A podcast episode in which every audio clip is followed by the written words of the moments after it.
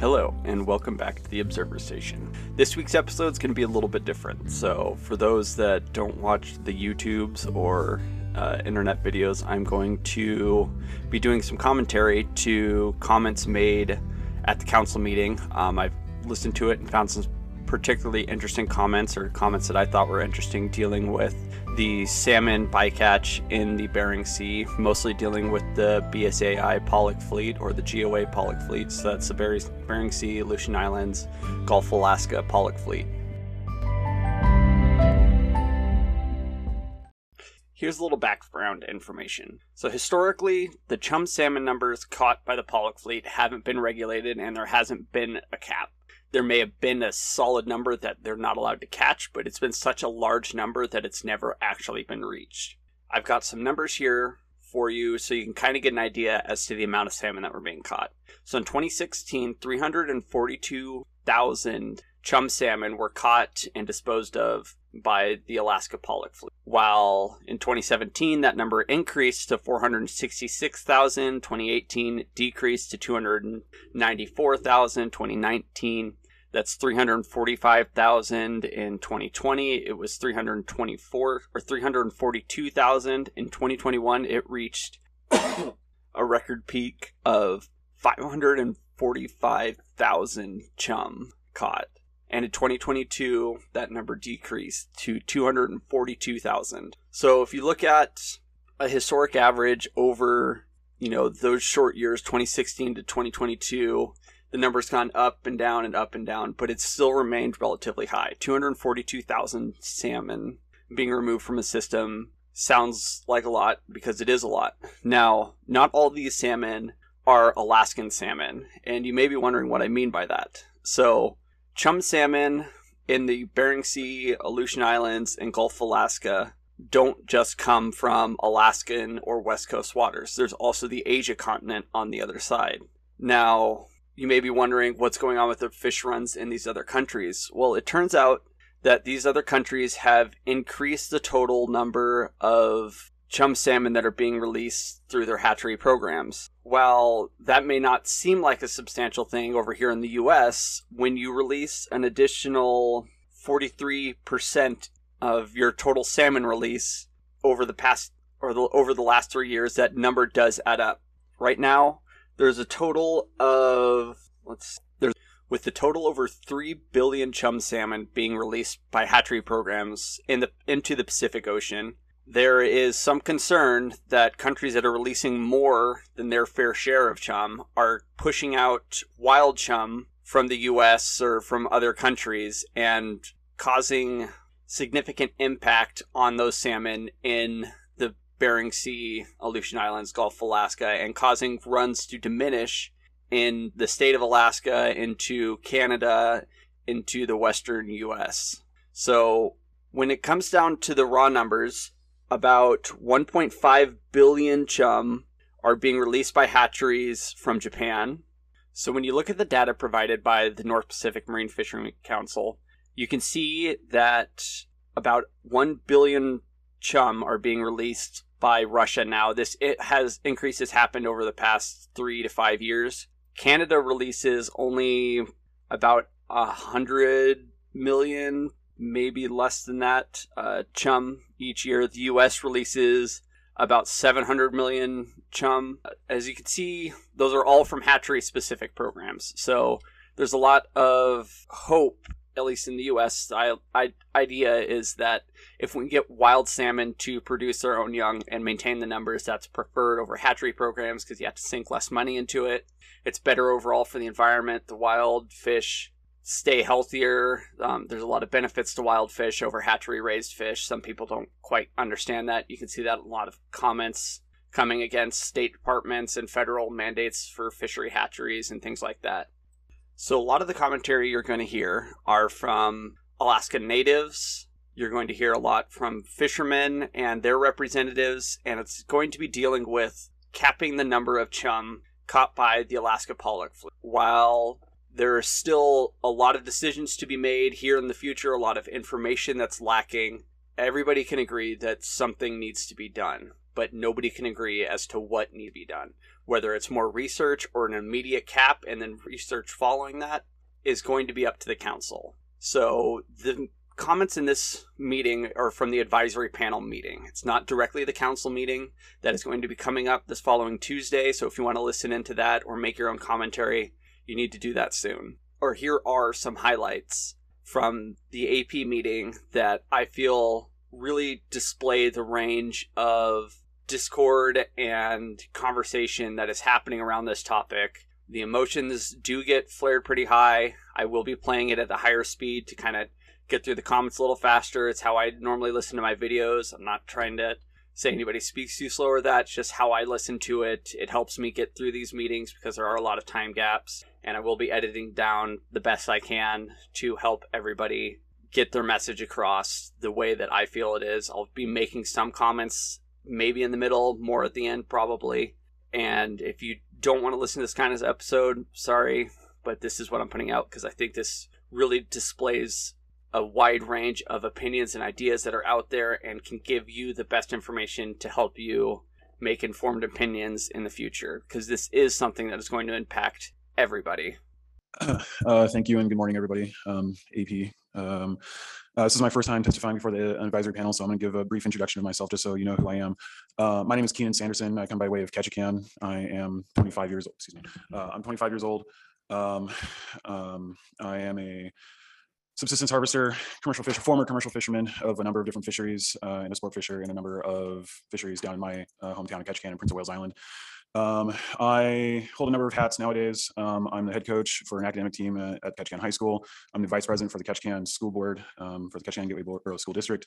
Uh, and um, the hat that I'm representing today is the uh, Ketchikan Clinton Heights Community Council, uh, which I represent uh, north of 1,800 uh, tribal citizens within uh, Revillagigedo Island.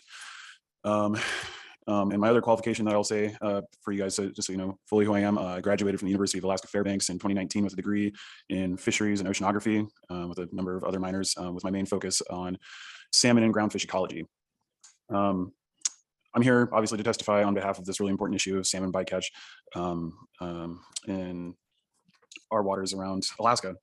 Um, and it's obvious that it's important to a number of other people too. Um, according to the you know website, uh, you guys have uh, 145 comments on this agenda item alone. Um, I haven't been involved with the North Pacific for very long, um, uh, but it is clear that to the rest of Alaskans, um, probably even pe- people outside of Alaska too. I don't know everybody who's on there, but um, this is an issue that is critical to a lot of people who really rely on this resource to maintain the traditional lifestyle. and this is the same for my people in my area too.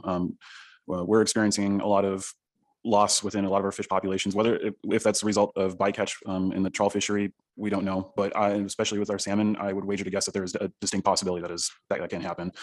Um, especially with the Unuk River king salmon. Um, we've had um, a pretty profound fishery back when I was younger. Um, we, we were able to catch, uh, at least through the sport um, sector, we were able to catch six king salmon a day when I was a kid. And now, during a good portion of the year, we're not even allowed to fish anymore. Um, it's a little bit different situation uh, compared to Western Alaska and their experience with the loss of king salmon and chum salmon.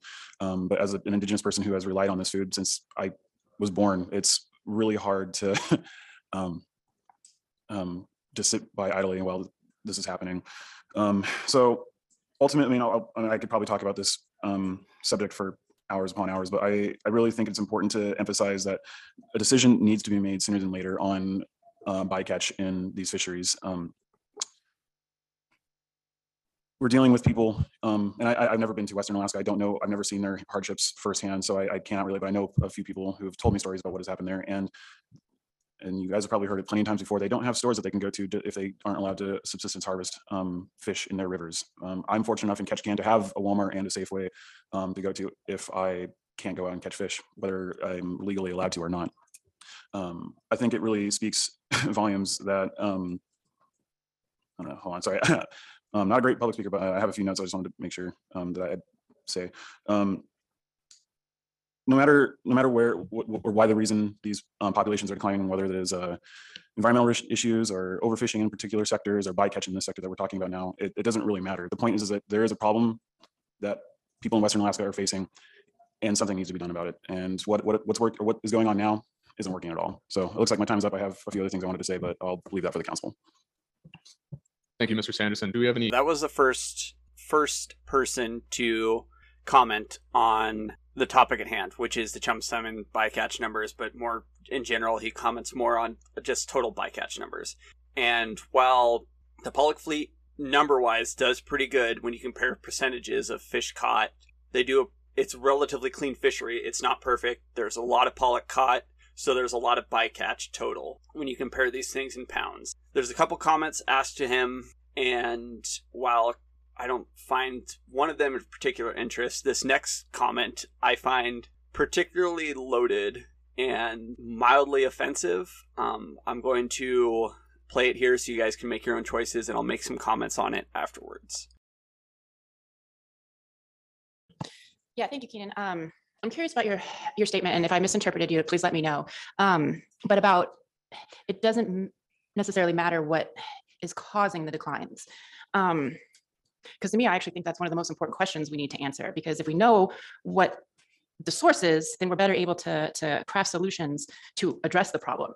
And so I guess I just, if if in your mind, um, the source of of declines doesn't matter, then how should we as as a panel, as an advisory panel and a council try to come up with the best solutions to to you know address the issues that that we are currently facing? Uh, yes, through through the chair. Yes, that's, that's a good question, and um, and part of the reason why I spoke like that is just because I had a finite amount of time. Um, it, it, it I, I agree, it does matter um, on where um, the full source, and, and to be honest, it's not going to be a one. It's not going to be one smoking gun. It's, coming in from all different directions. Um, at least that's based off of what I know. Um, but I, I guess what I meant by when I said that is that um, even if we know every single or whether we know or don't know where um, the problem is coming from, we know the end result of what's happening, and that is people in Western Alaska, people all over the state of Alaska don't have access to these traditional foods. We know that, that is a fact. Um, it, it is still, uh, well, uh, maybe I'm, maybe I'm wrong, but it is still up for debate on why fish are not returning. But we do know that fish are not returning, they're not allowed, people in Western Alaska are not allowed to fish and harvest. And what we can do is change regulation to allow for less bycatch. We, we can do that, but I don't know. That's what, that would be my response to that. So I think he does a really good job of responding to that question, which was, at least to me, seemed pretty pointed and accusatory. He obviously doesn't mean that the problem doesn't matter. But the point that he clarifies, and I think is pretty obvious, is that he's trying to make the point that a solution needs to happen. We can't live with the status quo and try to find answers and try to come up with the best single solution because it's not going to be a problem with one simple answer. It's not something where we can just say, okay, well, the chum aren't returning because they have a bad GPS system and we just need to give them, you know, Google Maps instead of Garmin. All right, here's another question asked that I think is pretty good, and I really like the way that they respond to it. um, for your testimony. Uh, you mentioned your background, your education. Um, sounds like you're pretty well versed in fisheries, or at least the ecology, um, the marine ecology out there. Um, so we we get hung up a lot on the fact that there is a high abundance of Asian and Russian hatchery chum in the Bering Sea system right now, and that is mixing with the Western Alaskan chum. So have you put any thought into or kind of thought about any of those interactions and what any of these measures that have been proposed or suggested how any of those are going to play together? Because I think first we need to look at the, the ecosystem and how it's all mixing in the Bering Sea. So have- do you have any insight on that? Uh, Through the chair, if just get some clarification, are you basically asking whether hatcheries are doing more good than bad or the other way around? Or I I guess I'm, like, I I understand there's interactions between everything in the ecosystem and ecosystem-based management, in my opinion, is the best type of management um, for everything out there. But um, I guess just that clarification before I try to answer that question. Yeah, thanks. I'll clarify. So um, you're suggesting and requesting more, you're suggesting a reduction in bycatch chum in general. But we see such a high amount of non-Western Alaskan, non-Alaskan in general chum mixing with these species. So if we put, have you thought of the implications of if there is a reduction or a regulatory measure, what all that extra non-Alaskan chum is going to do in terms of competition or um, how that's going to affect it from an ecological kind of perspective? So through the chair, um, I personally, so a lot, a lot of what I do, just a little, I guess a little bit more background myself, and I, and I'm just starting to get into this process, um, especially just broadening outside of my region in Southeast Alaska, which is something that I've mainly focused on for most of my life because that's where I'm from. Um, but um, as somebody who's, you know, getting, you know, past the college stage and just getting into this regulatory process, and that's just not with you guys, it's with the Federal Subsistence Board and Board of Fish and Board Game. Um, um, I'm not fully aware of all the interactions of everything that goes on in the Bering Sea and Gulf of Alaska, especially with the Western Gulf. Um, so I don't know if I'm maybe qualified to answer that question, um, but it's definitely a valid question and um, it's something that we should look into. Um, But I don't know if I can say anything about that particular item. Thank you. I appreciate it. So, with his response to this question, it begs to ask Does anybody actually know the answer to this question? So, a lot of arguments being made for the commercial fishing fleet to be able to catch as many chum as they feel like. It, it is being made that their removal of hatchery fish from the Asian continent is more helpful than it is destructive to the Western Gulf fleet because or the west not the western gulf fleet the western gulf chum salmon or the western chum salmon. And it's hard to calculate if that's true or not. It's easy to say that well we're just removing competition for these salmon but you're also removing the salmon that are trying to be protected right now that, that are the species of concern and if you're removing you know out of 250,000 chum if you're removing 50,000 chum that would be normally running up these rivers and you're only removing 200,000 of these other chum, is it really a better idea to be doing it that way? And that's kind of the argument being made. Nobody knows the answer to this question. I feel like this question was okay at best and loaded um, or intentionally an intentionally asked question that they knew i guess a, a rhetorical question. It was a rhetorical question. She knew that he didn't have the answer to this because no one has the answer to this question. This is a question that's being asked of the crabbing fleet and the longliner fleet that are catching pacific cod. Um, i may go into post another episode like this dealing with the alaska crab situation and what's going on there. The longliners are making the same kind of suggestion saying hey we're going into these crabbing areas and we're removing a predatory species from the crab and we're I promise we're doing more good than harm to these crab. And they can make that claim, but they don't actually know the answer to that. And nobody at this time, at least as far as my knowledge goes, knows the answer to this question. So that's the end of all the questions asked to him. Keenan is a very well educated, very well versed. Um, I do think he's a good public speaker. It's really hard not to use um and to speak in five minutes. Everybody on this has a five minute window that they're allowed to speak in, and that's it. So keep that in mind for the next couple comments. Some of them go shorter, and some go a little bit longer. Good morning. My name is Brooke Woods. I am a tribal member from Rampart, Alaska along the Yukon River. Currently, we have a US and Canada delegations meeting for the Yukon River panel, and we are trying to ensure that our salmon returns um, are restored, protected, that we're meeting escapement, and that our people are able to fish. And we cannot do that without decisions here. I ask that you place a cap on chum salmon and also on king salmon. So currently, I don't know if you're aware of this, but the amount of bycatch that you're allowing to happen is equivalent to our escapement on the Yukon River. So that should be a call to action.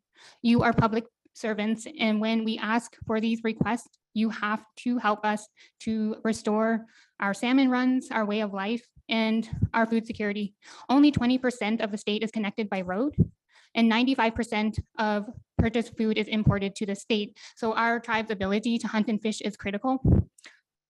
We are in a crisis. So we have a multi-species salmon crash on the Yukon River, which is unprecedented.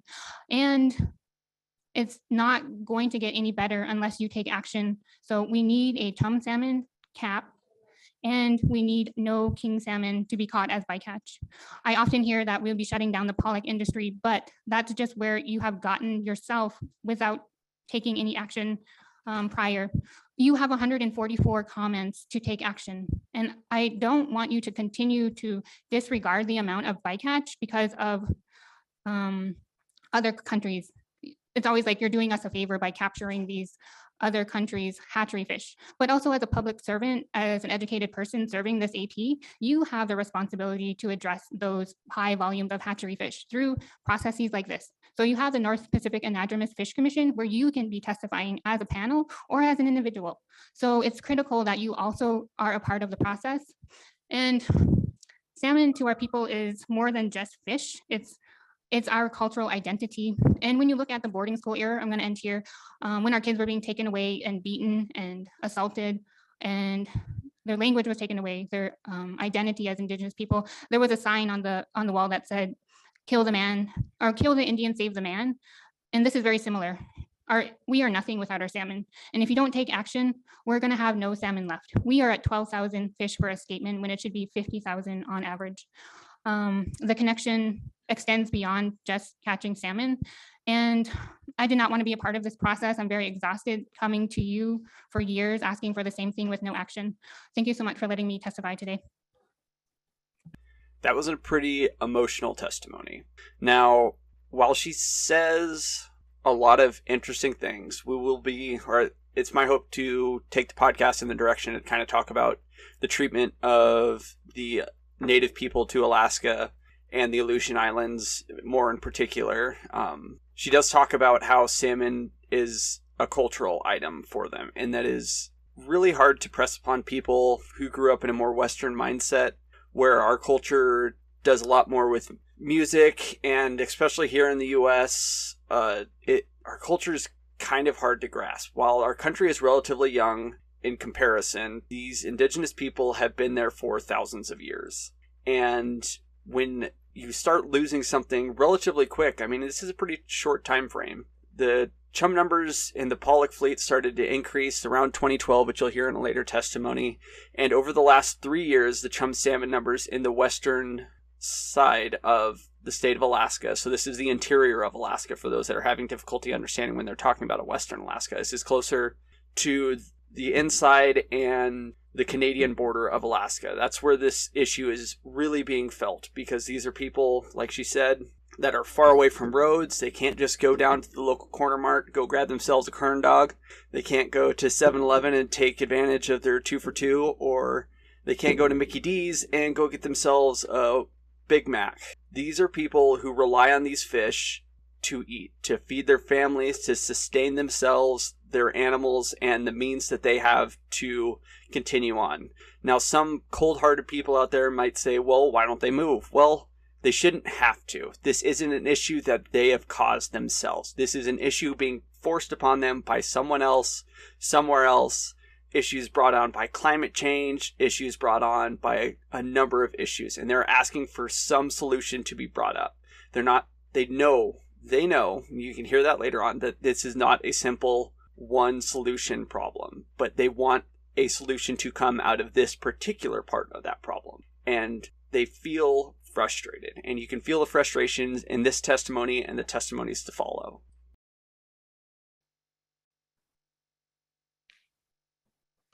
Joe.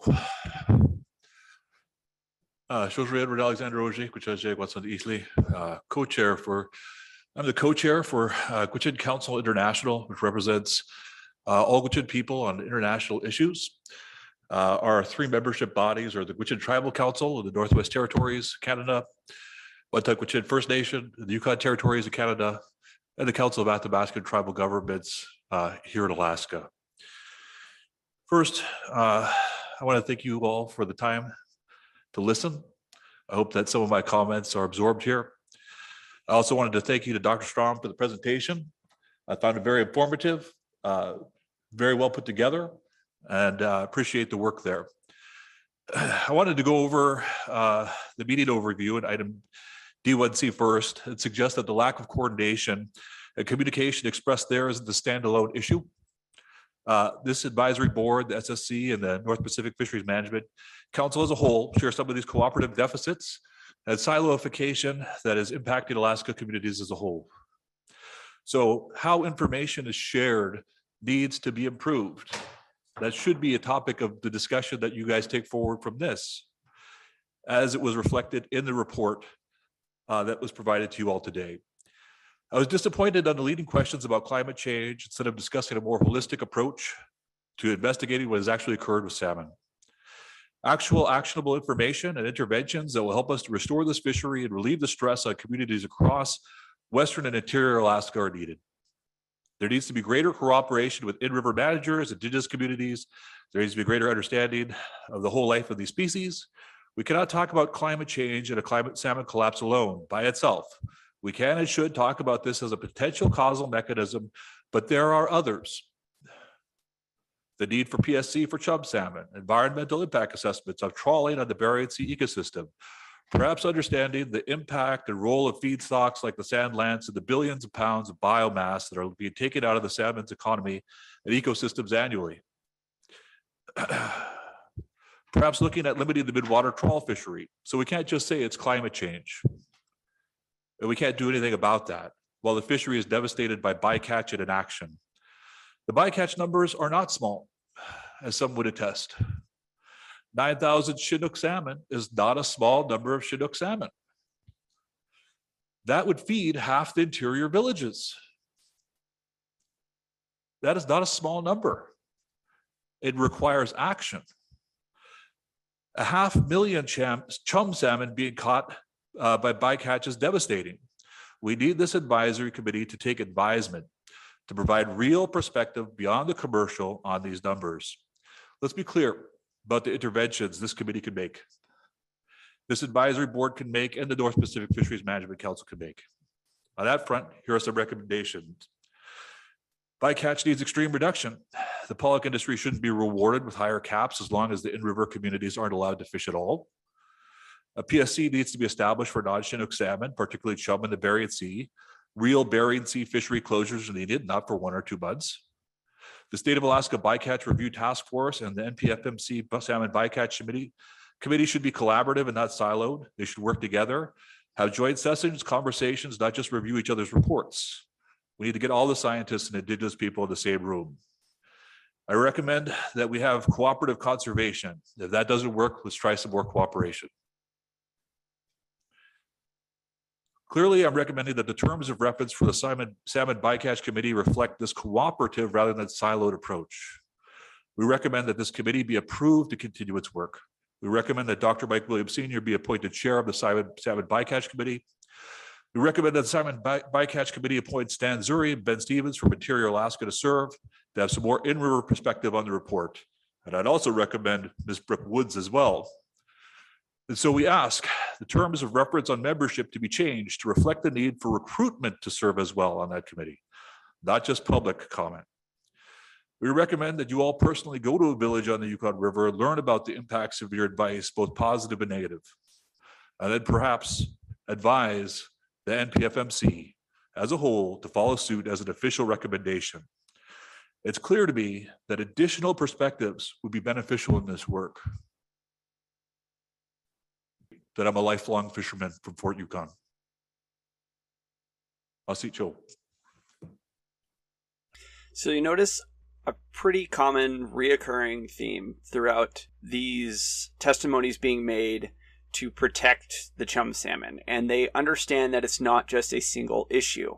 And what they're asking for is something to be done. They know that this is a complex issue. They know that the council doesn't have control over everything, but they don't feel the council is doing anything to fix the issue at hand. He talks about the salmon bycatch numbers 9,000 Chinook salmon is a lot of salmon. Now, that doesn't seem like a whole lot to the Pollock fleet because that's not just one vessel catching that. That's not just one group of vessels. That's all the bycatch in the Bering Sea, and that's a lot of fish. A lot of fish are caught from the Bering Sea. When you compare numbers, you know, billions of individual pollock being caught versus only a couple thousand Chinook salmon, it doesn't seem like that big of a deal. But these fish make an impact to the communities that they return to, to the ecosystems that they return to, the nutrients that they bring, the food they bring up, the cultural impact they have on these people is greater than what the numbers can show, greater than what science can just show in a base spreadsheet. There are other impacts besides what are seen monetarily, and these need to be taken into account. He does a really good job of displaying that in this commentary. While you may not agree with all of his viewpoints, you have to understand that this is a person coming from where the impact is directly being made, and you need to take that into consideration. So he gets asked a question. I really like the response, so I'm going to play it here next. Thank you for your testimony. Um, so you had mentioned earlier in your testimony about needing to improve information sharing. Can you provide any examples or uh, ideas that you would like to see in that aspect and maybe what kind of information you're asking for? Sure, I could do that.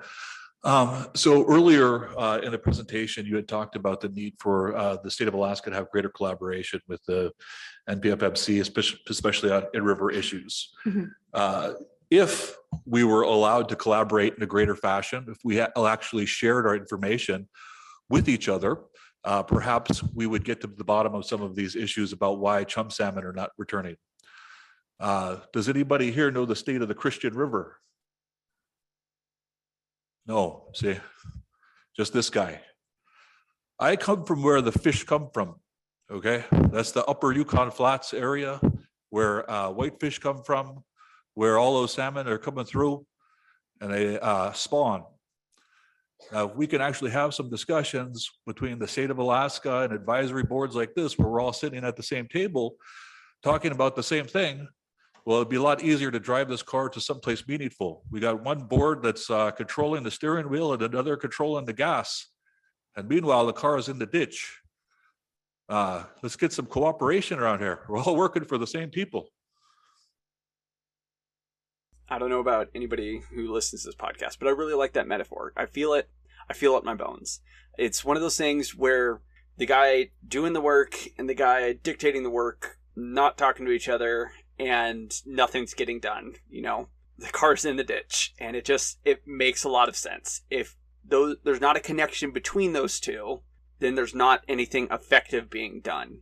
And this is something that can be done like you said with greater collaboration between people, greater communication. We we live in a world of connectivity where you can sit on your computer here in the Pacific Northwest and talk to somebody down in Australia. There is a connection that is easy to be made and can be made, but for some reason is not being made. They have the ability to do this, and it's something that should be done. Now, I don't know what it would take for this to be done, but something can be done, and that needs to be figured out. So, the next comment made in order technically is made by a fishing association, and I'm going to wait to put that one up. I'm going to try to group these together so that you get a taste of the people who want something to be done immediately. They want immediate action, drastic ash- action to be done to save the salmon, and the people who will be directly impacted by the actions being made.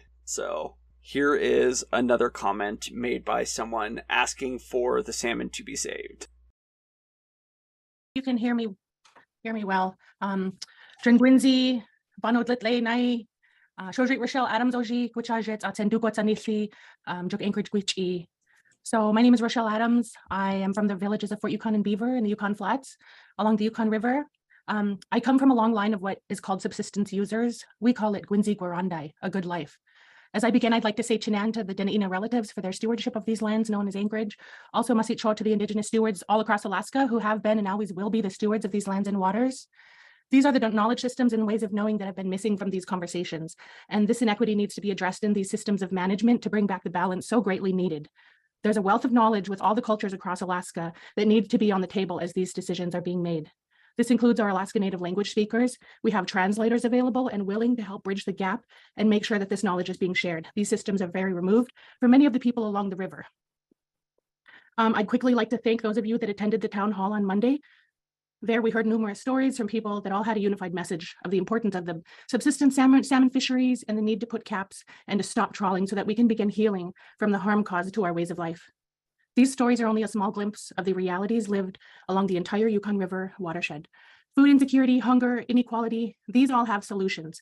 And you have the privilege and opportunity to make these recommendations and motions that can address each of these issues.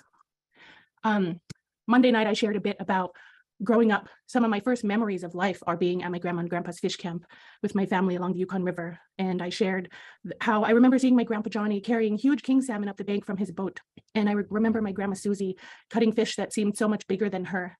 From my first memories of life and throughout my entire life, we have always fished. Salmon fishing has been my favorite time of year. Fishing with my family, feeling the connection to the land, water, animal relatives, celebrating the first fish, sharing with my elders and community, providing nourishment that feed our minds, body, and souls.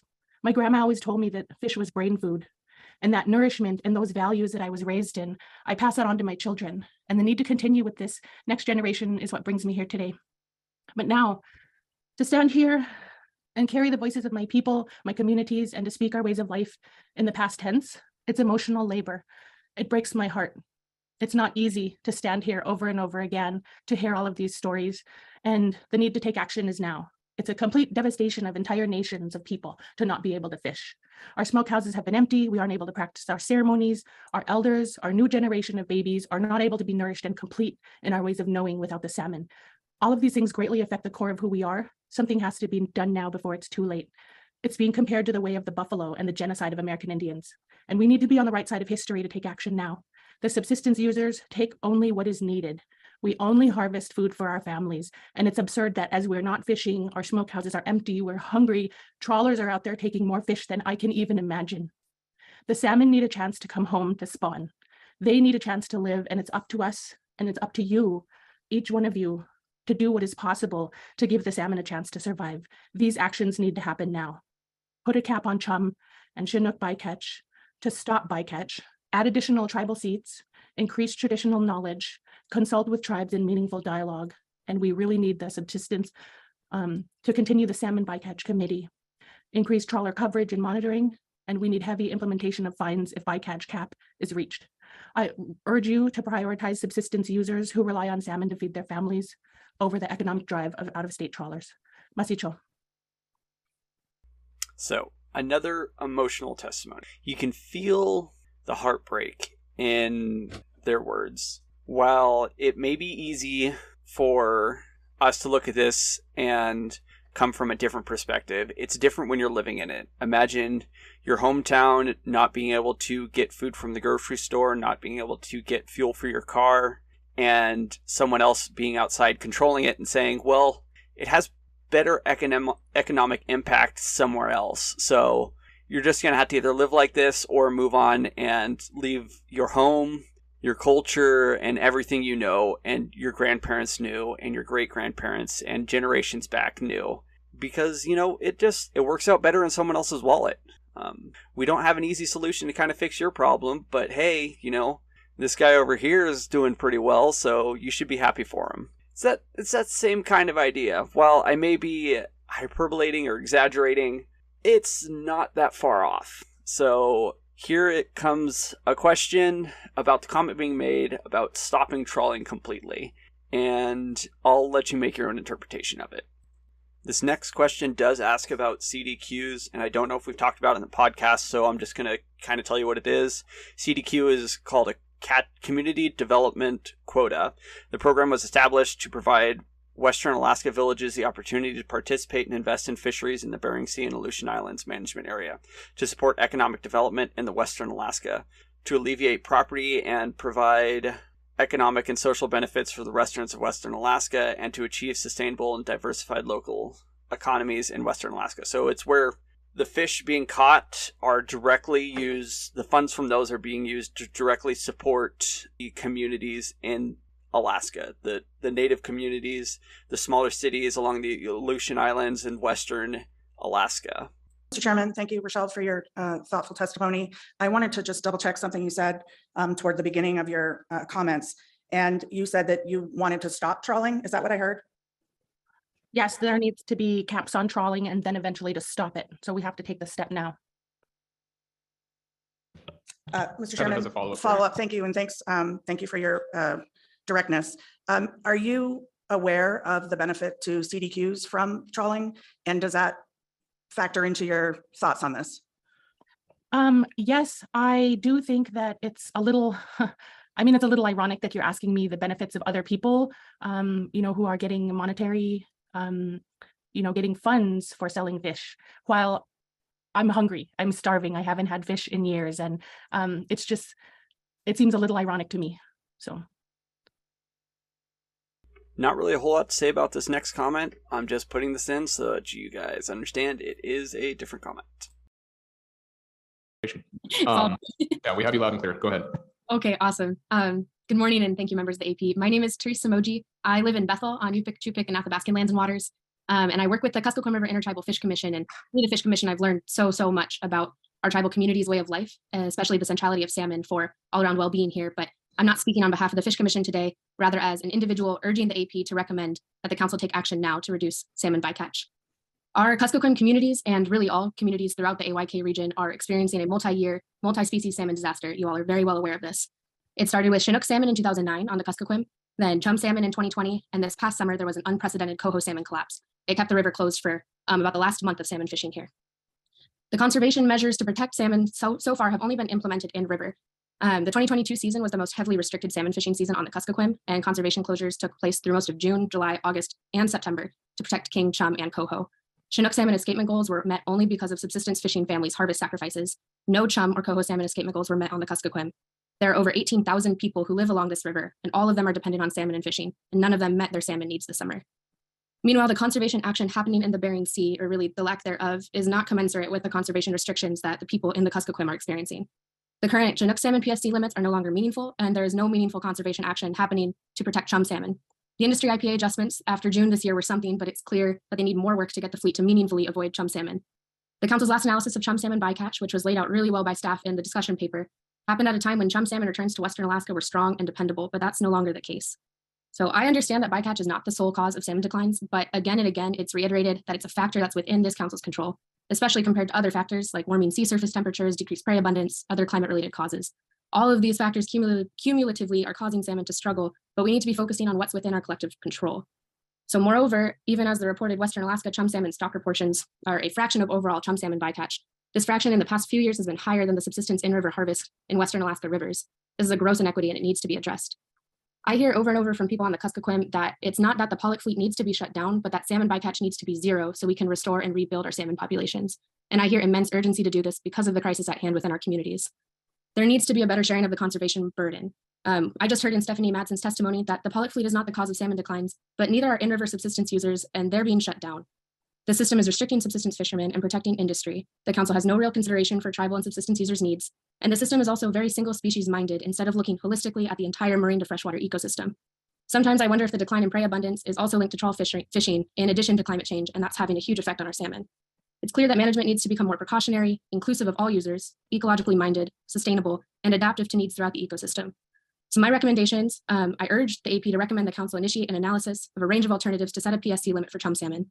One of these alternatives should be zero bycatch, since that is what Western Alaska tribes are calling for. And all of them should consider restrictions for the pollock fishery, since that would even out the conservation burden.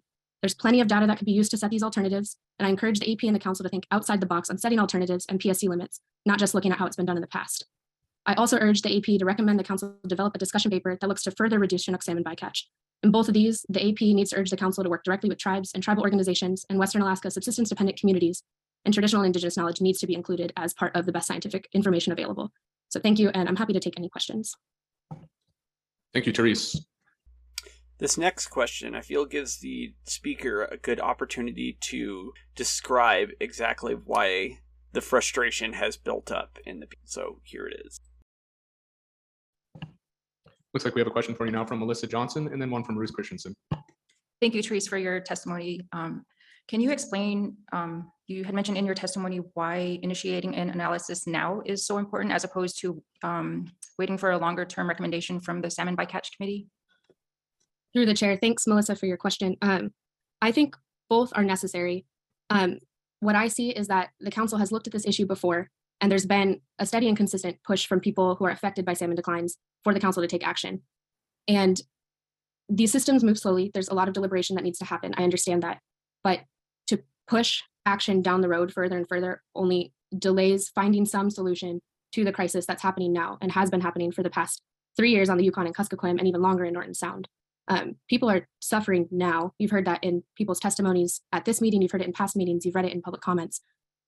And so to delay any action because there's not the typical sources of data available, because there's a salmon bycatch committee that's been formed that will eventually provide some recommendation. Um, there shouldn't be a delay in this action to wait for those things. I think the salmon bycatch committee is a useful forum.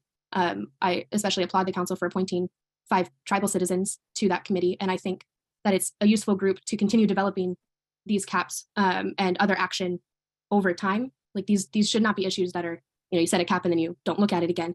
You've heard people calling for reductions to Chinook salmon, even though there's been PSC limits implemented for um, a decade. So these things need to continue to be looked at. Salmon bycatch committee and long-term solutions are useful, but there's a crisis happening now and it needs to be paid attention to and responded to. Does that answer your question?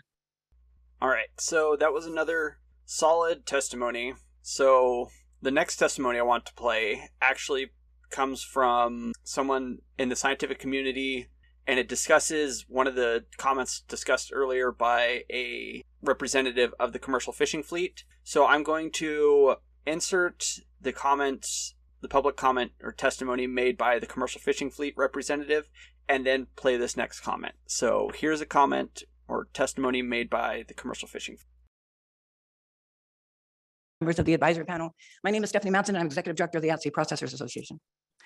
Mr. Chairman, I'm not quite sure where to go from here because when I originally signed up to testify, I was going to come and provide you some information about the changes that we made in IPA this year for chum at the request of the council and stakeholders, which we did.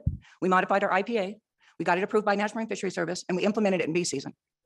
I was going to provide you some information about what the effects were. We had more closures. As you look at the numbers, we caught 75,000 less chum salmon this year than we did last year. But I don't know if that really matters about what we're trying to do. Because I continue to hear that it doesn't matter what the cause is or, or what the other mortality sources are, or what the state of Alaska's, you know, senior scientist says the problem is with Chinook and chum. It's trawlers. And I know that you might see me at the meetings and you might think, well, there's Stephanie and five companies and 15 vessels. But there is a whole community of people that depend on the pollock fishery out on the Bering Sea every year. And it's larger than the population of Unalaska. So when you say that you're not impacted, yeah, it's not impacted uh, apples and apples. My heart goes out. I'm, I'm a 40, 50 year resident of Alaska, lived in rural Alaska. My heart goes out to Western Alaskans who can't fish, that have food security issues, that have a typhoon. I understand that. If I could fix that problem, I would get my members to fix it. We can't fix the problem because we are not the problem. We are a contributor. We step up when we're asked to step up to contribute to the solution. We've done that but yet we continue to hear that we're the problem. We do not catch coho. When you talk about a multi-species collapse on the Yukon and Kuskokwim, it is not due to trawling because we don't catch coho. So for people not to think that it's food, competition, climate, Ichthyophonus, pike. I mean, I spent my summer listening to Brooke every Tuesday to try to get a better understanding of what the concerns are, what's going on up there. Every Tuesday I listen to that. And she runs a good meeting. I told her that before. I've spent my time on the governor's task force. I don't remember how many meetings we had or how much public testimony we had, but we went through all the information and all the presentations. I'm a member of the councils bycatch task force. We're going to do our part, but I have to tell you, I'm concerned about expectations. We've had a Chinook cap since 2010. 6,000, I understand that seems like a big number. But we've had the chunk, the Chinook cap since 2010 and the, the stocks haven't rebounded at all. So what is the efficacy of these management measures that you're putting in place that are actually benefiting Western Alaska? I think the leaders in Western Alaska need to help everyone understand expectations. Because if you look at the data, whether you like it or not, everybody's entitled to their opinion. But if you look at the data, you could shut the pollock fishery down and there will not be a rebound in Western Alaska for Chinook and chum. There's food, there's marine heat waves, there's nearshore problems with Chinook. I mean, you've heard the scientists. We will step up and do our part. The folks that are asking for a chum cap, I ask you please start thinking about what comes after that statement. Is it 500,000 cap, 250, 150? Is it split between inshore, offshore? There's a lot of decision points once you say you want a chum cap. So I'm concerned. I, I, I think I do have good information for you about what we tried this year. We had four additional closures. We didn't have any uh, vessels that, that were excluded from the high bycatch areas because we worked really hard to avoid chum. But Mr. Chairman, I'm happy to meet with Mr. Alexander, but I think we have to recognize that there is fundamental philosophical differences about this approach. We're not going to convince some people about what the science is saying because they don't believe that.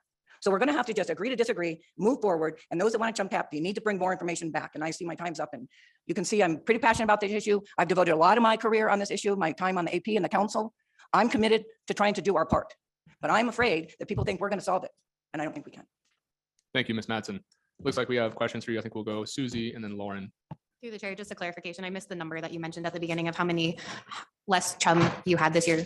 For our sector was 75,000. Thank you. Our total was half of what it was last year. Thank you. Lauren, go ahead. Through the chair, thank you, Ms. Madsen, for your testimony. And I, I don't know if you're in the room, but I did say that it was really important information for us to hear what the industry has done um, in the last meetings that the industry said there's a lot that we can do and we're going to do what we can. We're going to come back. And that wasn't on the agenda to be shared with the AP. And so I imagine that it would be appreciated by the room if there was some space for you to share some of this information, because I think it is important when considering the possibility of a chum cap and what that looks like. What is the industry capable of? What are they willing to work with? And what are measures that can be taken inside the council or outside of the council, whether it's, you know, through IPAs or through its through federal regulation. So um, I very much appreciate that information um, as we move forward on this issue. Thank you. Well, um, we're going to give the presentation to the council. I could post it. I will post the, the PowerPoint to the council's agenda if anybody's interested. And I'll be around all week and happy to discuss how we did it. And we're going to we're going to continue to work to try to come up with an alternative that can be managed inside the IPA without a chum cap. Thank you, Ms. Madsen. Um, I think that are complicated and, you know, it's difficult and this is not the best forum. I mean, I'm looking forward to an in-person meeting with my fellow salmon bycatch committee because over Zoom, you're not building relationships. We had four, so- if you recall, uh, our IPA required a, a notice of closures on Thursday. But when we started looking back at the data at the request of the council about what more can you do for chum, we discovered that maybe if we looked at the data on Monday and initiated closures from Tuesday to Friday instead of just Thursday, maybe we could cut the spikes off of some of the chum catch. So we did that. We had four additional closure areas over the summer. And, you know, in the PowerPoint, you'll see where those closures were in addition to the regular chum closures that we had. Because remember, we're also balancing Chinook in the B season. And then um, we had, we in- instituted an outlier provision, which many of you will recall was required in the Chinook IPA. Because the purpose of the IPAs and the way that they set up the Chinook was individual vessel accountability and trying to use peer pressure to get everybody to improve their behavior. And it has been successful to do that. But we wanted to uh, make sure that there wasn't going to be an outlier. So we put in an outlier provision in our IPA, both for Chinook and Chum, that says if you're a 1.5 standard deviation difference from the rest of the fleet, you're going to be considered an outlier for that season. And if you have multiple outlier seasons, there are penalties. And I won't go into those details. We did have an outlier this year. Um, Unfortunately for them, they had a freezer breakdown. And so they got stuck fishing later in the year, which we don't like to do because that's the chums out there. And so we ran up, uh, they ran up the number a little bit. Had they not had that freezer breakdown, we could have probably been maybe off the grounds and, and reduced some more. But we do have that outlier provision. It doesn't matter why they're an outlier. If they're an outlier next season, then there will be consequences. So those are in a nutshell, Mr. Chairman, what some of our IPA uh, amendments were. Uh, We're going to maintain them. They're, they're currently in our IPA. And I really do think that to respond to, the, the benefit of the IPAs that I think people understand is that we are able to respond to on the grounds conditions. A chum cap is a chum cap. It doesn't really tell you what the temperature was the last year. It doesn't really tell you what the genetics change might have been. It's just a cap. There's no incentive to reduce your catch if you have a cap that's going to shut you down. Might as well fish up to the cap. We're looking as an industry for incentivizing the fleet, which is our whole IPA, Mr. Chairman, to incentivize the fleet to avoid Western Alaska salmon at any level of pollock or Western Alaska salmon abundance. That's our task. Chinook is easier because we don't have this huge component of Western, of Asian hatchery fish. We try to avoid Western Alaska salmon and we look at the genetics and there's a spatial temporal aspect to it and we will continue to do that. But I feel like we continue to do this, but we're not getting any acknowledgement that the, the, that the trawl fishery is moving forward. My colleague from Southeast there hasn't been trawling, you know, in, in the Eastern Gulf for a very, very long time. So I don't think that trawling is impacting anything that's going on in Southeast because that's also where I live. So, Mr. Chairman, I, I know I went a little off track. I appreciate everybody's time.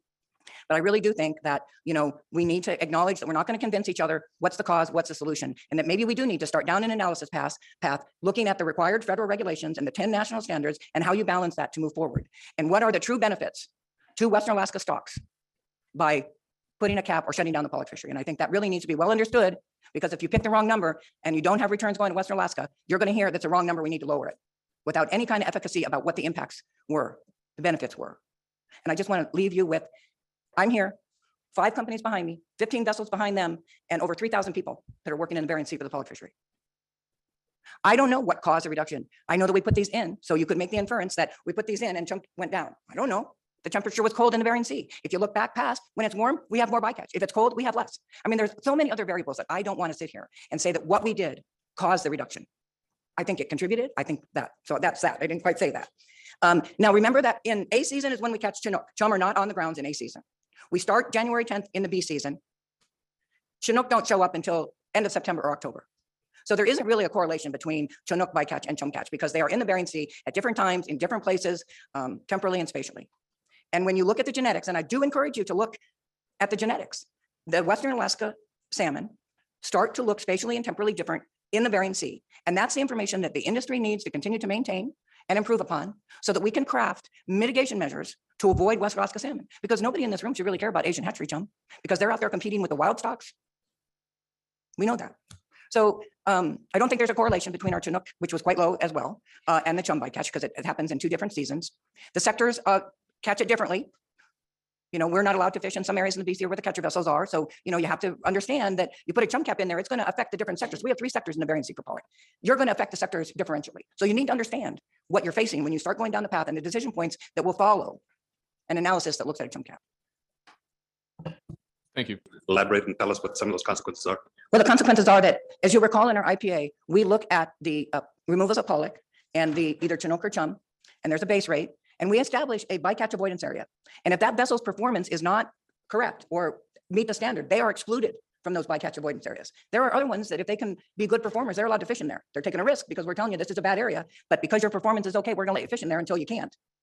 So the, the outlier provision means that if we identify a bycatch avoidance area, that outlier penalty is you have to stay out of all bycatch avoidance areas that are identified, regardless of that vessel's performance at the time.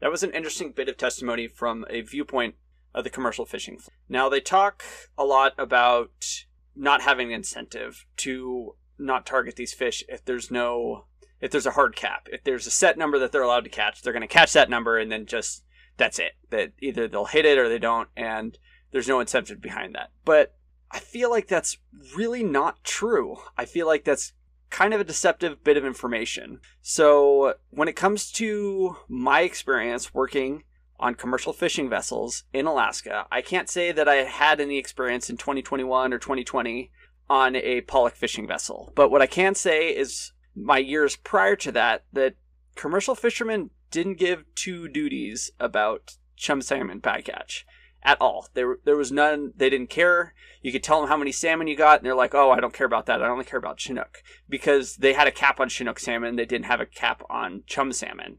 Now, she talks about these revolving closures or uh were or areas that have high bycatch and the fishing vessels to try to get out of that so they don't catch the chum salmon and they get punished they're not allowed to fish there if they do it later. But why can't there be a hard cap on chum? So if the fishing fleet does actually catch that many chum that they get shut down.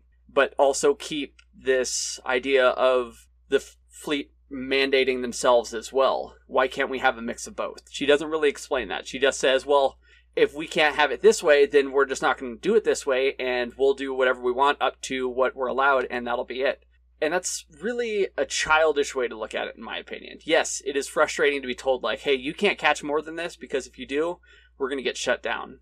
And I'm glad that she's willing to admit that they don't know what they did is actually what made the difference because there were so so many less chum caught this year than there were the year before or last year than the year before that they can't say that this is the reason why. They talk about surface temperatures. They do see that historically that warmer surf- sea surface temperatures seem to have a correlation with higher bycatch numbers and that may be true. It may be that what they did worked really well and they just caught less fish because people were paying attention to it.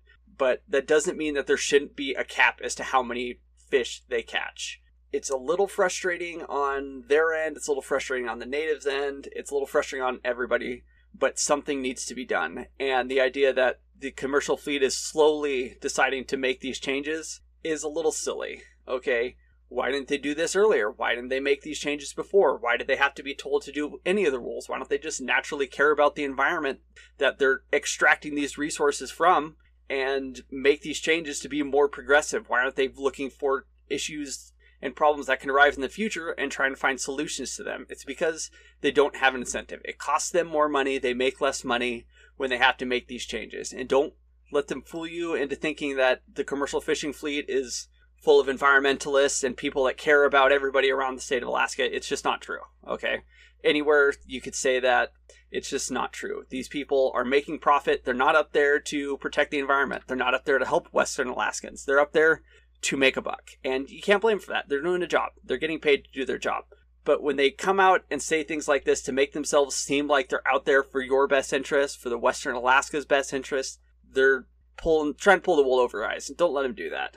Like the Western Alaskans are looking out for themselves because they are struggling. They're a struggling people. The Pollock fleet are looking out for themselves because they want to keep making money in the way they have historically made money. But they're reaping the consequences of their own actions. For the longest time, they did not give two duties about chum salmon numbers.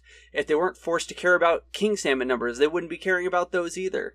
Yes, some of these people are from the native areas. They do care about the numbers, but they, my experience, a lot of fishermen don't see the correlation between what they do and what is going on out there. Maybe some of them do. Maybe, you know, a large number of them do, but I don't think all of them do. I've had plenty of discussions with fishermen who have this uh, this Schrodinger's idea that the fish they catch and release are alive and dead at the same time. You ask them, well, why'd you handle the fish like that? They're like, oh, well, they're dead. So, you know, it doesn't really matter how I handled this fish. If I handled it against the ways that are regulated, then, you know, it, it's because the fish is already dead. So who, why are you recording that? Who cares? They already account for it.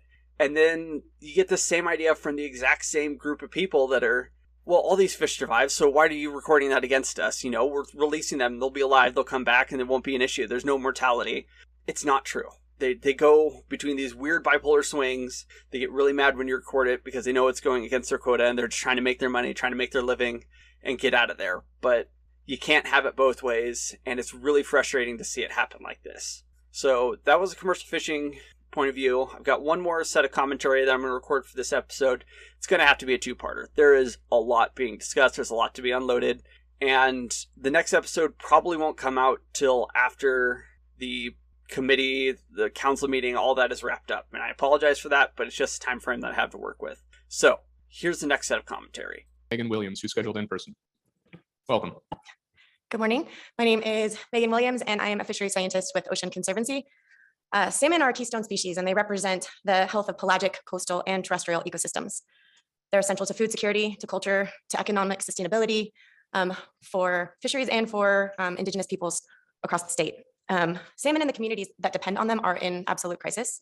As you are well aware, from 2020 to 2022 to current, the stock status of both Chinook and chum in Western Alaska has hit really record lows. Meanwhile, chum bycatch in the Bering Sea pollock fishery has increased steadily since 2013 and the number of Chinook caught from coastal and Western Alaska stocks in 2019 and 2020 was substantially higher than the 10-year average, despite a prolonged decline for Chinook salmon. So these declining salmon stock status trends and bycatch rates collectively, they signal that there is more work we need to do to reduce salmon bycatch. Um, so I appreciate that the issue we are primarily dealing with today has to do with um, the chum salmon discussion paper. And I do have a few recommendations specific to that topic. Um, I support what I've heard in testimony um, from a number of people that the council should initiate an analysis and evaluate a range of alternatives for a chum PSC limit, and based on testimony, one that includes a zero bycatch as an alternative. Um, a few justifications that come to mind when I think about it. Um, voluntary incentives that we've heard a lot about today to reduce chum bycatch under Amendment 110 have clearly not been effective based on the increasing rates of chum bycatch in recent years. Therefore, a PSC limit is needed to improve performance. Two, nearly 20% of chum salmon bycatch some chum salmon bycatch caught in the pollock fishery from 2011 to 2020 was destined for Western Alaska rivers. So looking at that time period actually makes a difference. 20% or 19% to be specific of, of the bycatch originated from Western Alaska rivers. That is not an insignificant number when you're looking at the, the crises faced by these communities. Um, number three, there are sufficient data and tools available to take action now to meaningfully institute a cap on chum bycatch in the pollock fishery. So um, and I do hope that the upcoming work of the Salmon Bycatch Committee will continue to generate important advancements on the bycatch issue for both chum and Chinook. But the committee is not a reason to delay action now due to the urgency of the situation and the crisis faced by communities in the region. Instead, I think the recommended analysis should focus on this PSC limit um, in, the, in the near term, while the committee can develop alternative tools to reduce salmon bycatch for both species in a longer term capacity. And I think there's great value in both of those approaches. And it shows that the AP and the council are really feeling, are willing to act proactively about the issue that they're faced with now. Um, we're here today because as opposed to proactive management, reactionary management to large ecosystem level concerns like climate change, like bycatch, are proving insufficient in the face of climate change, right? The ongoing salmon crises and recent crab crashes are evidence that new tools and fundamental changes to our management approach are needed. And to close, we can all acknowledge that there are multiple stressors on salmon. I don't think anybody is trying to just blame one aspect of this, but that does not mean that status quo is appropriate with regards to salmon management. We must manage what we can control for, and we can manage to reduce the salmon bycatch. That's all I have. And thank you for your time. Thank you, Dr. Williams. So, this upcoming question it deals directly with what the commercial fleet testified earlier. It's another loaded question from the council. Not a huge fan of it. I think some of these council mem- members are a little bit aggressive in their questioning. I think they're very defensive of the Western fishing fleet and not really sympathetic to the issues that are actually at hand. I'm not sure if this is just a few council members, but they seem pretty aggressive when dealing with people who want a change that will help better the environment and really better fishing overall. I'm not sure why. Maybe it's just me. Let me know if I'm wrong. feel free to contact me and say, well, I don't agree with your opinion here, Wayne, but I'll let you make your own interpretation with the question here that follows. Megan, um, correct me if I'm wrong, but I believe I heard you say that our voluntary chum salmon avoidance measures aren't working. Chum salmon went, our interactions with chum salmon went down in 2022 as soon as we put them in place for the B season. So I'm wondering why you think they're not working. I'm talking about some of the, I'm not talking about the, the most recent year. I'm talking about the longer term trend that we're seeing post Amendment 110 and the increase that we've seen since 2013. And so, and I think that looking at all of the graphs that I've seen, unless there's a graph I haven't seen, chum bycatch has increased since 2013. And in 2020 in particular, that number was very high, five, over 500,000. Follow up? As a clarification, then, you are directly correlating and relating avoidance measures with the amount of chum salmon. Like they're directly tied in your mind.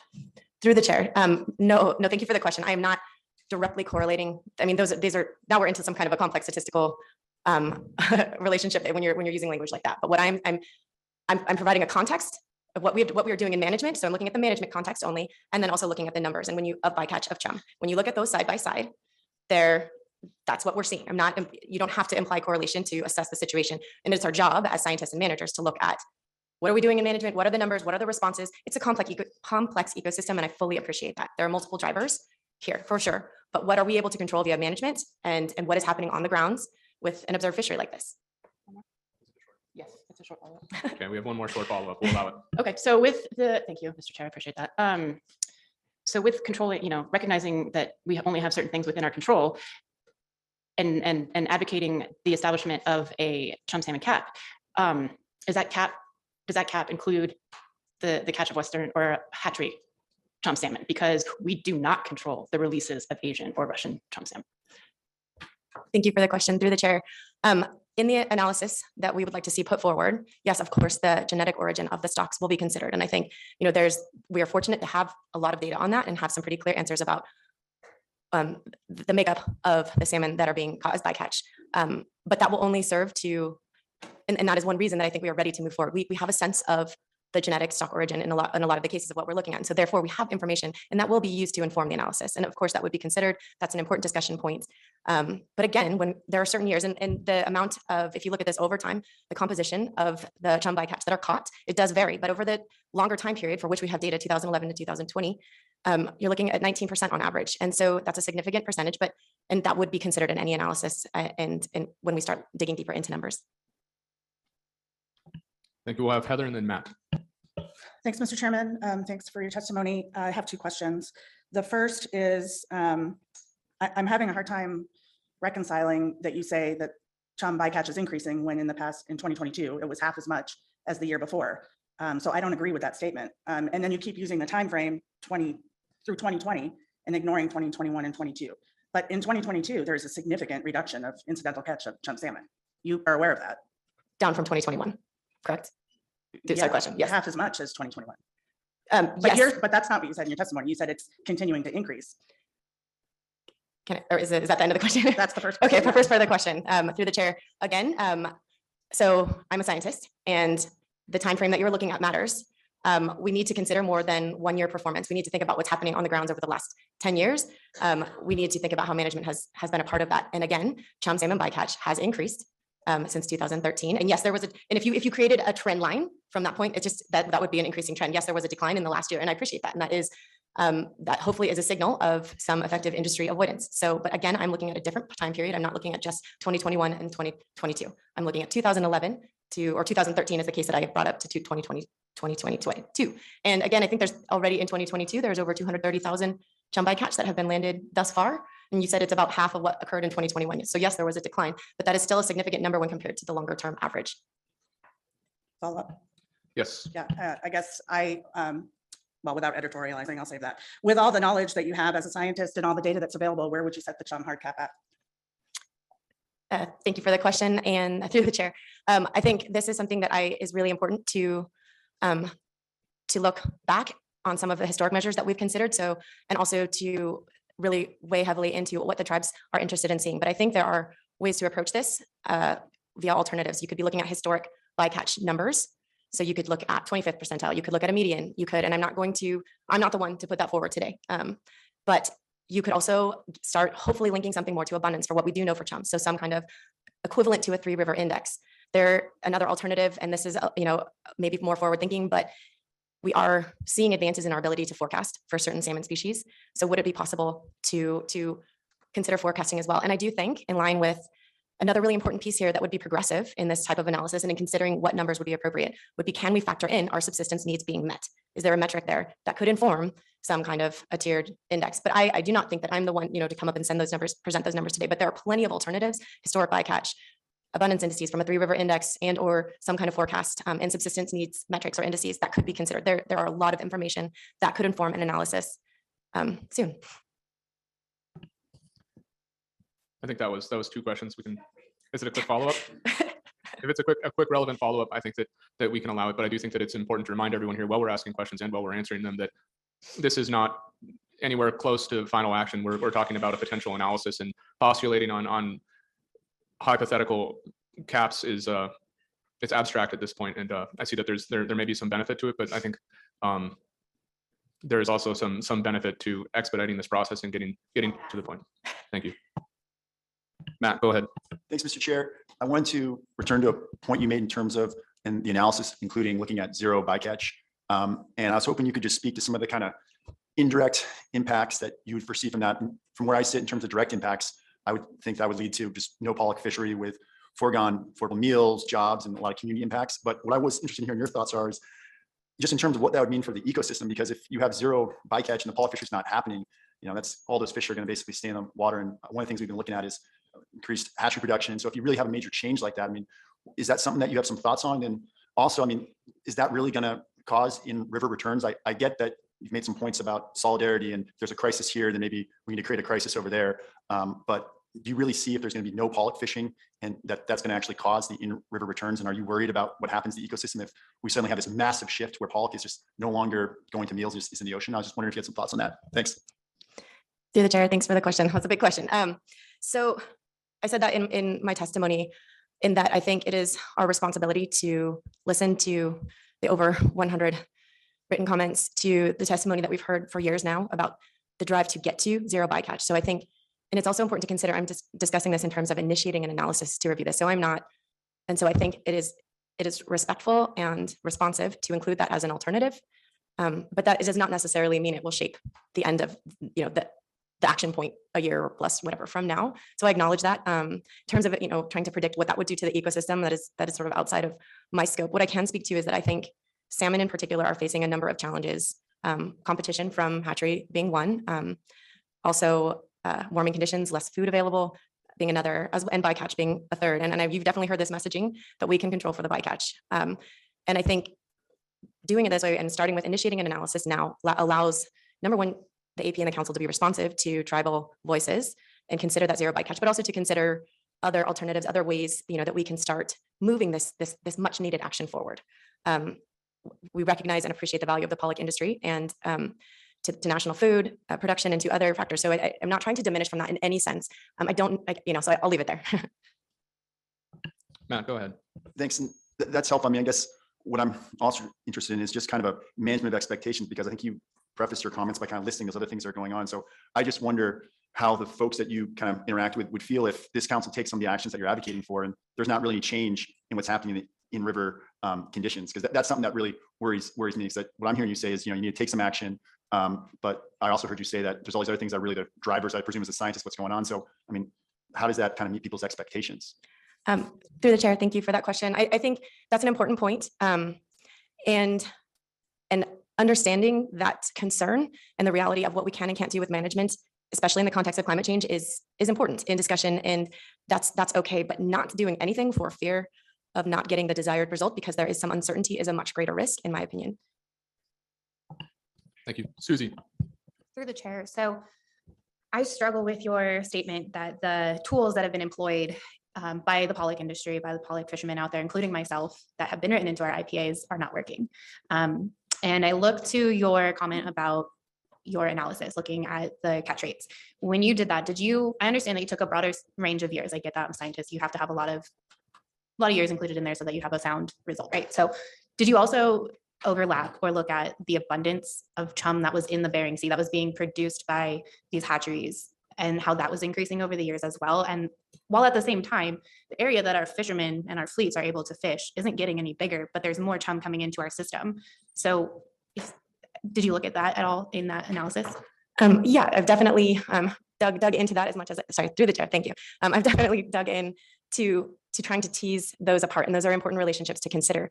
Um, one additional factor of why the relative rate of Western Alaska chum bycatch. So when I think of the proportion of the stock that originates in Western Alaska in bycatch might be going down, it might just be because Western Alaska runs are so depressed, right? So in the last two years, um, nine percent, or sorry, so I'm going to stop throwing around numbers because that's getting scary. Um, but so you've seen when I compared that 19% to more recent, the estimate that I think Dr. Strand presented was 9% in 2020 and 2021. So that relative proportion of chum, Western Alaska chum in the bycatch composition has gone down, but that could also be related to Western Alaska stocks being depressed. But so that's important to consider. And I acknowledge that there may be more uh, that the, hatchery chum are playing a role in this, absolutely. But we can look at the percentage of chum that originates in Western Alaska means a few things. It, um, number one, it could mean that there are more chum originating in it from Asian origin stocks. It could also mean that Western Alaska stocks are so depressed again that that's why that value is going down. Um, I'd also call, draw your attention to the fact that with Chinook, the actual relative proportion of Chinook bycatch that originated in Western Alaska was quite high in 2019 and 2020, and I think it was up to 50%. So those will vary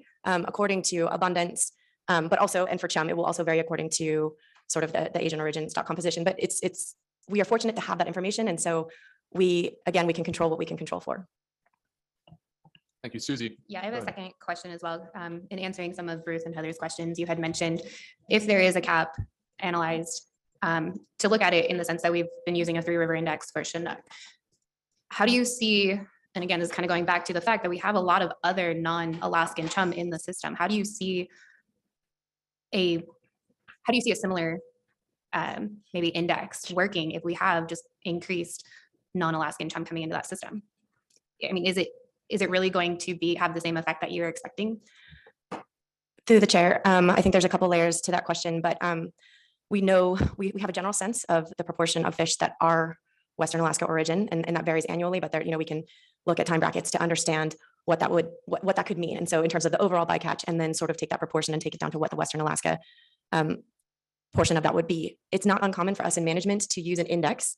So for instance, uh, for, for a very data rich uh, run, for instance. So I know in terms of chum, they tend to be more data limited than Chinook on sort of run reconstruction information. But for instance, Yukon, summer and fall chum are relatively data rich. And so you could select a multiple stocks from the Yukon region. You could try to expand that out in such a way that they are a proxy for overall Western Alaska abundance. And I think, and that's, that has precedence in other areas. And so we use an index based on the information we have to inform conservative management that has the best likelihood of protecting the overall stocks. That was a lot. A lot to break down, a lot to deal with. There's a significant chunk of comments left to be made on this particular topic. So, you know, it's a hot body topic with a lot of people getting frustrated on both sides. A lot of the advisory panel is made up of commercial fishermen and active fishermen or representatives of their groups. So make that what you will. Um, you can go onto the council website. Everybody's got their group affiliation out in the open, so you know who's uh, whose horse they have in the race. And yeah, I'm really not sure. I don't. I don't want to lead anybody for this podcast to make any decisions off of what I talk about. I'm not so high and mighty as to think my opinion is going to sway a vast majority of people, but I don't want to take the chance that I've made my comments. Give me yours if you fo- feel so. Um, I get frustrated by listening to this. I can't imagine the people who have uh act- something actually on the line. You know, I've kind of a third party here currently. I am not, you know, directly financially, uh, not financially obligated to the commercial fleet. I'm not requiring my food to come from the river that the commercial fleet is or is not impacting. It really seems like they are. Um, I think a lot of foolish arguments are being made. Uh, on the commercial fishing fleet side, I think it's a lot of them saying, "Nah, I don't wanna," or "Nah, it's not us doing it. It's it's them over there. They're the ones being the issue." I think if they're so concerned about this fleet getting shut down, the fleet having a significant impact made on them, that they would go to the powers that be above them and ask for some actual changes so that they can prove what they're saying is true.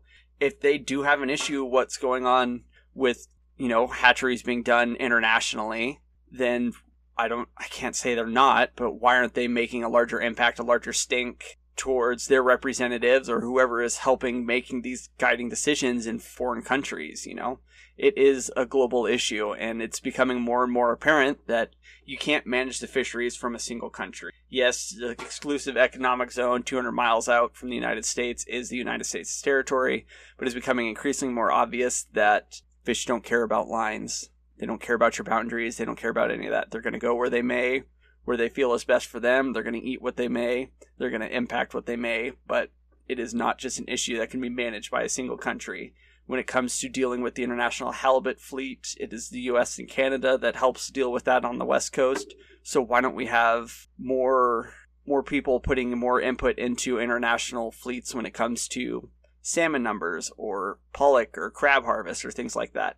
There may be out there and I'm just displaying my ignorance right now and I would love to be, you know, informed and find out more about the international fisheries management, but it's not something that's easily found at least to me and it's something that should be talked about more. These are issues if you know the pollock fleet decides or gets capped and all those fish aren't harvested, that food's got to come from somewhere on the planet it's not as simple as saying, well, we're not taking any fish out of here, so I guess we'll just go down to the grocery store for everybody else and they'll get their food from there. That food is going somewhere, people are consuming that. Those are calories on the planet Earth that will have to be replaced with something. There are over 8 billion people on this planet now. 8 billion. They need food. They're going to eat something somewhere and we need to figure out how we're going to feed all these people. And the pollock are a significant chunk of food for the planet there is a large amount. I can't speak to what the total allowable catch is going to be next year, but I imagine it is going to be billions of pounds of fish. And it's something that needs to be thought of. There, there is something that needs to be done to help the Western Alaskan people. There's something that needs to be done to help feed the entire planet. Shutting the pollock fishery down doesn't seem feasible, but leaving things as a status quo is unacceptable. So, that was a short episode, or a long episode, short talk on my part. I hope you enjoyed it. I'm going to release another one of these. I'm probably going to do one on the crab because I think that's going to be an exciting chunk to uh it's going to end up a lot like this. A lot of people bickering back and forth, a lot of heated feelings, a lot of people desperate for their livelihoods to stay out there, and others desperate to help protect the future livelihoods of others. So, Thank you very much for listening to another episode of the Observer Station. I'm signing out and have happy holidays and you next time.